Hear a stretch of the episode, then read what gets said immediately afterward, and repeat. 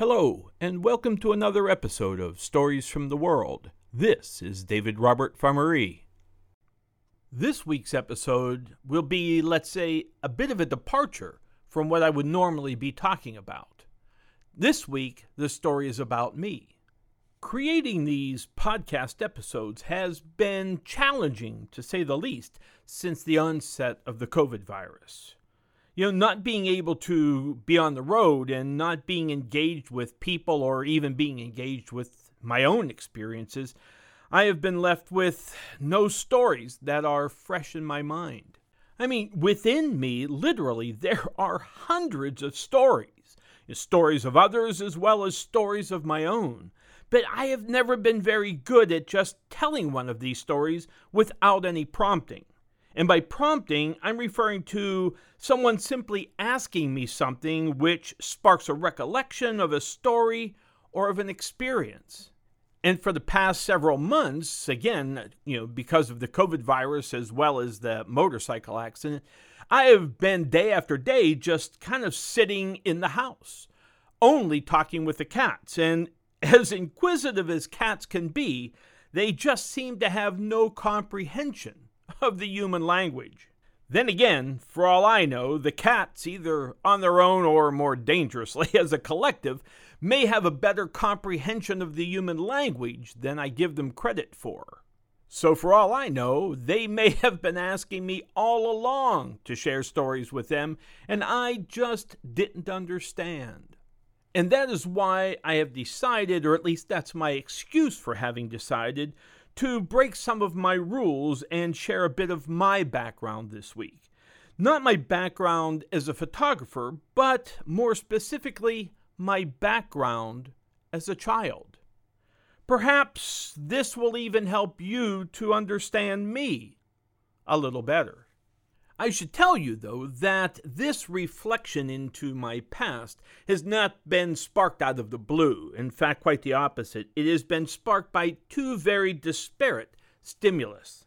The first stimulus was returning to writing my very first novel, which is based on the In Search of America documentary that I've been working on for several years.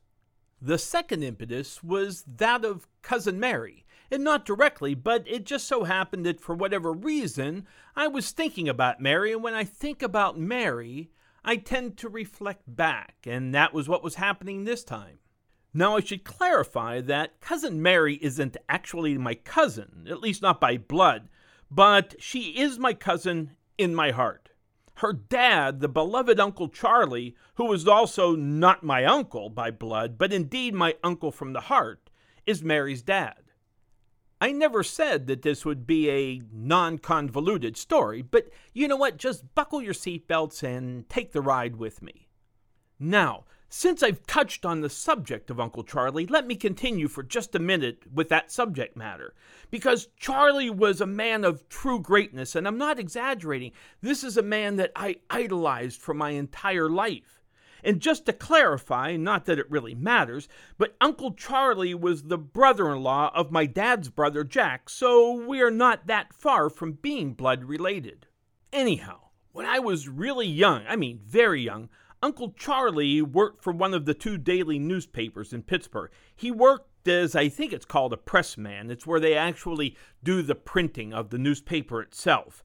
And anyhow, every time someone in the Farmerie family got married, Uncle Charlie would present them with this front-page mock-up of the newspaper with the announcement of their nuptials in big, huge, bold headlines. And Uncle Charlie was also an avid amateur photographer. Throughout my career as a pro photographer, Uncle Charlie was the person that kept me grounded. He was always my rock and my reminder of why I love the craft of photography. Several years before he and then subsequently his wife, Aunt Shirley, died, I was so very fortunate to make a portrait of him and then a portrait of both of them. And I have to tell you that never has a photo session touched me the way that this one did, and mostly for reasons that I truly still cannot put into words. Part of it, I know, was obviously because it was Uncle Charlie and it was Aunt Shirley, but also it included Mary and her husband, Mark, and we made this big thing of it. And, you know, Uncle Charlie was an avid fisherman, and I got sparked with this idea to put him in waders and have a fish. Anyhow, you know, everybody gathered all the stuff that we needed, and Uncle Charlie so willingly put all this stuff on, and it truly made a remarkable photograph. I will put the two portraits up on the website and put a link in the episode notes so that you can click on it and see them for yourself. My dad, as well as Uncle Jack, were also avid photographers. I never tired of looking at the photographs that my dad shot. I would dig them out of boxes and just look at them over and over again. My dad truly could have been a great photojournalist, but his interest in photography really had little to do with the actual photograph or the end result. His interest was in the mechanics of how the camera worked.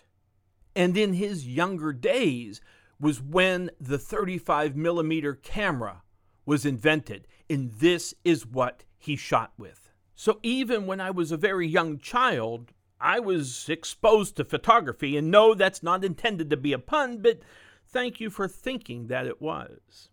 Anyhow, I still remember sitting on my dad's lap when I was younger than five, and I know that it was before five because the age five was a great milestone year for me, which I'll talk about that in a little bit. Anyhow, I would sit on his lap and I would pull long rolls of developed negatives out of the metal film cans that he had in the step table drawer that sat beside his recliner, and I would just look at them. I was fascinated by them. And after he died, I tried to use his camera through trial and error because there was no one else to show me, and I have to say I did not have much success. But I truly loved the feel of the camera in my hand and looking through the viewfinder. I also loved the feel of the film, the processed film, running through my fingers. You see, my dad, who was my very, very best friend, died about a month before my twelfth birthday. And a week later, my grandpa, who was my second very best friend, died as well. My grandpa taught me how to drink. I mean, literally. Periodically, Elmer Schaefer, with his wife Charlotte, who had this bright, flaming red hair, they would pull up in front of the house in their silver Thunderbird convertible with a red rolled leather interior. When they entered the house, they parted company. Charlotte went with my grandma to play cards, canasta mostly, I think it was, and Elmer, my grandpa, went into the kitchen where I would join them. Sardines packed in yellow mustard, Iron City beer, and the occasional shot of whiskey. I would sit with them, eating the sardines and drinking a little beer. Periodically, he, Grandpa, would pour me a small shot of whiskey. Until, of course, the day that my mother happened to walk in at that very moment. Now, my mother, for the most part, was a really laid-back woman. But when something rolled her, she was like a cross between a Chihuahua and a pit bull. And from that day on, it was Canada Dry ginger ale that was poured into my shot glass. After all, I suppose, I was only five or six. My grandma was the one who taught me the love of nature and of gardening. I was about six when I was given my first plant to put in the ground. It was a purple and white petunia. I still remember it so vividly. I planted it in the flower bed that ran along the right side of the house and culminated at the dogwood tree. Grandma would also, this was so great, she would dig worms and feed them to the robins that had nested each year on the back porch just where the rafters met the roof. It was just amazing to watch this experience. My grandma also had the most impeccable fingernails, and they were always painted in a bright red nail polish.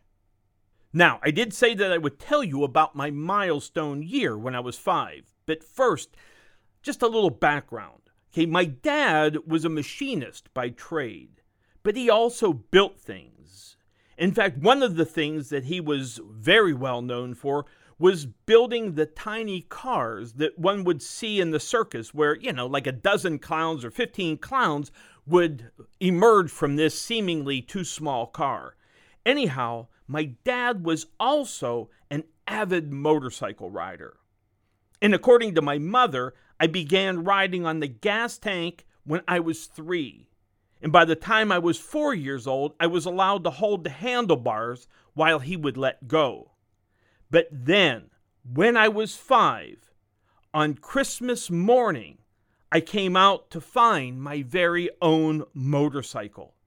It was the first mini bike that was ever made. My dad, yes, invented the mini bike.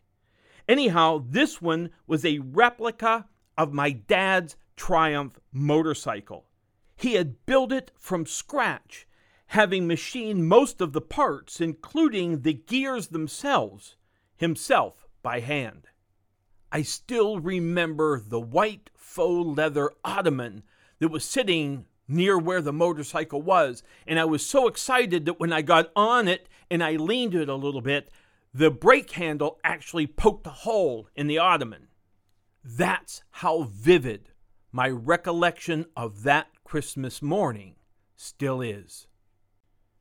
Every year from the time I was pretty young, I can remember I would sleep outside from early spring through late fall.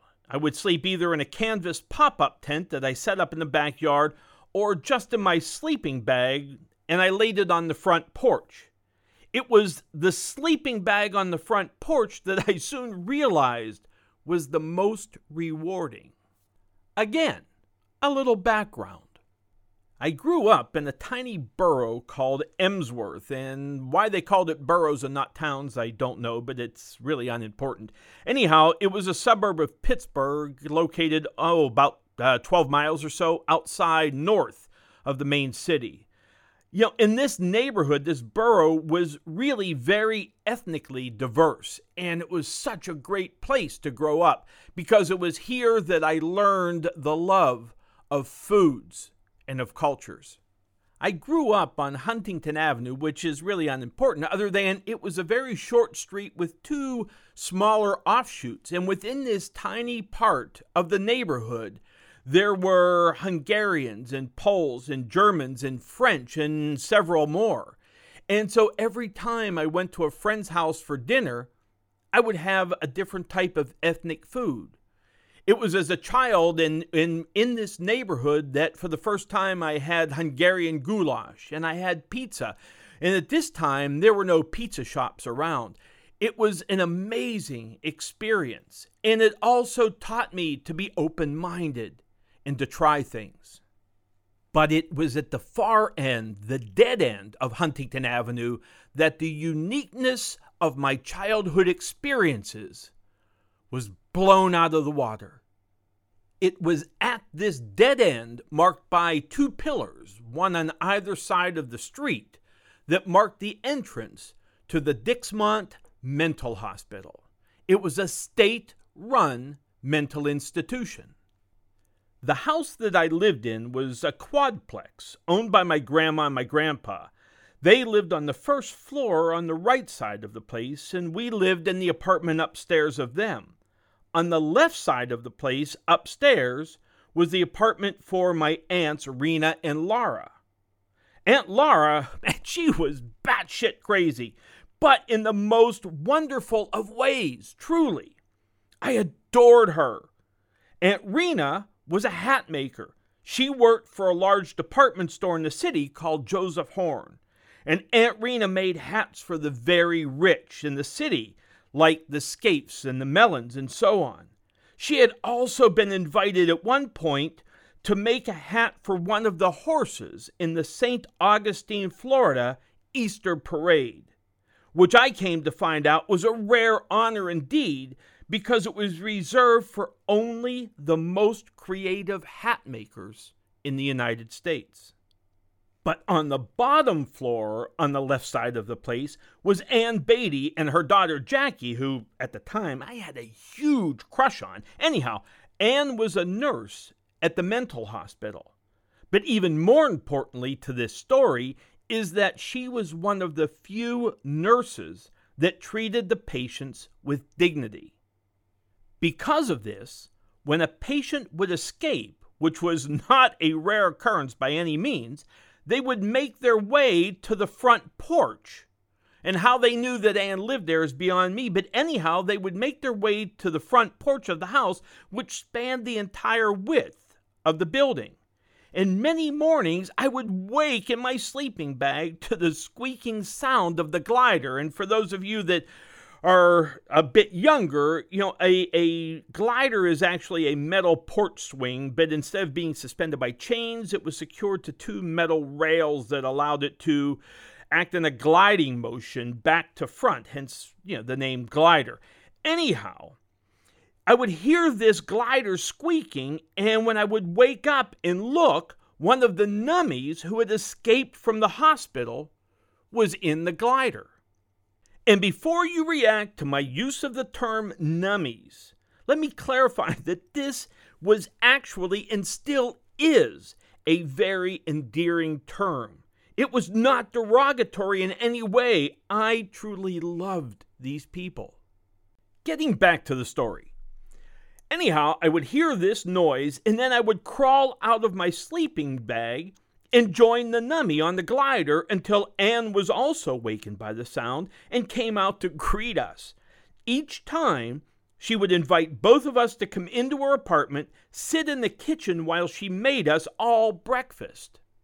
The nummy and I would continue talking until it was time to eat breakfast, and then during breakfast, Anne would take up the conversation, and afterwards, after we were all finished eating, Anne would finish getting dressed for work, and she would walk the patient back to the hospital. But in the following years, I would spend much of my summer days with the nummies. During the day, they would work in a large field where they grew produce for the hospital. Sometimes I would even help them to plant or harvest, depending on the time of year. But the most enjoyable part for me was lunchtime. We would all sit either in the street itself or along the side of the street to eat. They were provided paper bag lunches, and I always brought my own. But during these times, I would have conversations with them, generally one-on-one, which was the best. I truly have no idea what we talked about because, after all, I was just a kid and they were nuts. But I do remember this one man who would smoke cigarettes and then periodically put the glowing end to the palm of his hand, burning holes in the skin. And then there were the bearded twins. They were sisters. I would, from time to time, join them on their favorite bench. As I mentioned before, I truly loved these people. When the state eventually closed down the hospital, I was devastated at the loss of so many of my friends, and they truly had, in many ways, become my friends. Across the street from the house was the back entrance to Sam's Tavern. Sam Giovingo, the establishment's owner and full-time bartender, also had this large fenced-in vegetable garden. Sam was the typical Italian immigrant. His English was perfect, but the accent was still there, and it was still strong. The tavern ended up being, in many ways, my second home. I would sit at the bar with the locals, the regulars. I would eat blind robin, which is a fish that is heavily salted and secured in cellophane packets. Periodically, I would switch to Slim Jims, which then Slim Jims were real and good. I still remember Jim. I don't know if I ever knew Jim's last name. I just remember him to be the tall, rugged type. It was in front of Sam's on the sidewalk that Jim taught me how to shoot a bow. The target was a small crabapple tree across the way where the streetcars would turn around. But one night, Jim came out the back entrance of Sam's. I guess he had a snootful, as they say, and he was wielding a single-barreled twelve-gauge shotgun and looking for something to shoot. Anne Beatty's cousin, Bob, who was living with her during his divorce, went over and rather bravely talked Jim down. While he did this, we all hunkered down behind the picture window and watched the drama unfold. When I was about ten years old, one of Anne Beatty's other cousins moved in with her with her three kids. Bob had since moved out. Her name was Linda Black, but better known as Linda Gamble, the nineteen sixty Playboy playmate. Well, what can I say? Each year, when I was in Catholic school, we had to sell these stamps of sorts. It was to raise money for the school or the diocese or something. Anyhow, each year, we, my friends and I, would go door to door to door to door trying to sell these stamps. But after Linda moved in, well, that year, we all raced to be the first at her door. And since my grandma owned the place, I had clout. I knocked, Linda opened the door, and oh my, what my ten-year-old eyes would see. I still remember the white outfit that she was wearing. In fact, it may have been one of the outfits that she actually wore in one of her photos for Playboy magazine. All I can say is that it left an indelible mark on me.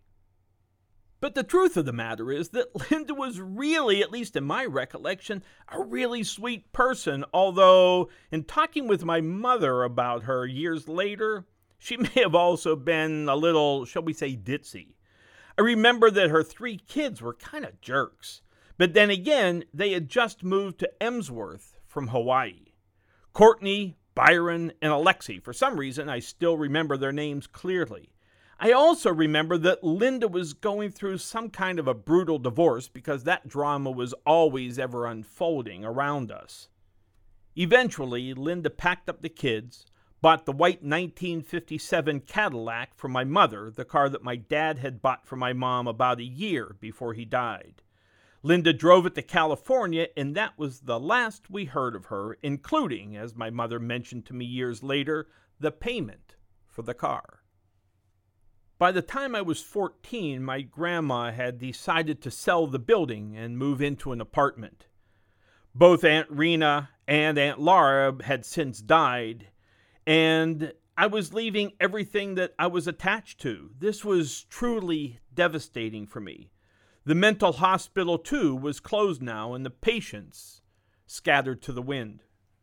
About fifteen years ago, I went back to the house where I grew up. The wishing well that my grandpa built for all of us to play on was gone. So was the crabapple tree in the backyard and the dogwood tree on the side of the house. In the front of the house where my grandma's tulip beds were admired by so many year after year was now paved over with asphalt and the cab of a semi-rig parked on it.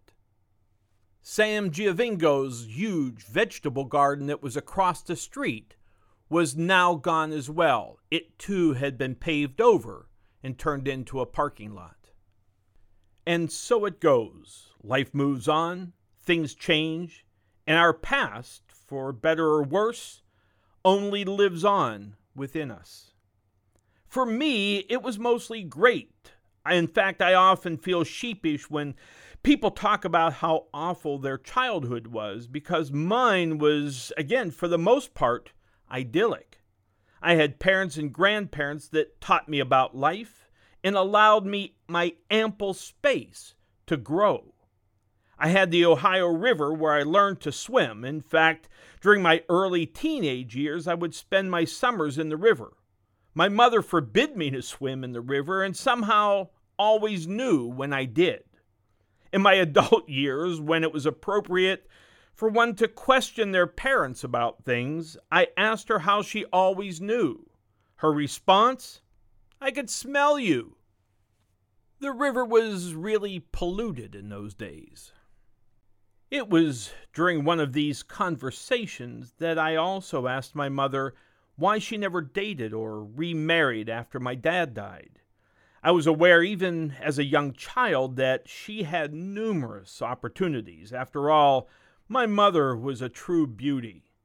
She told me that she knew she would never find another man to treat her like my dad did. You see, my dad was ahead of his time. He would always hold the door open for my mother, whether going into the house, into a place of business, or into the car. He treated her with the respect of her being a woman.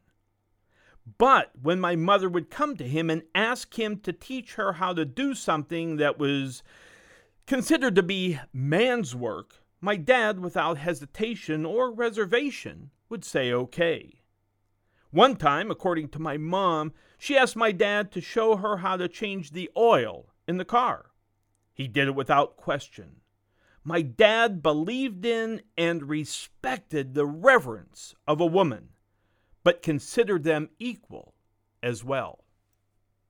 They all, my grandparents, my parents, and even Uncle Charlie, each in their own ways, were my role models. They still are.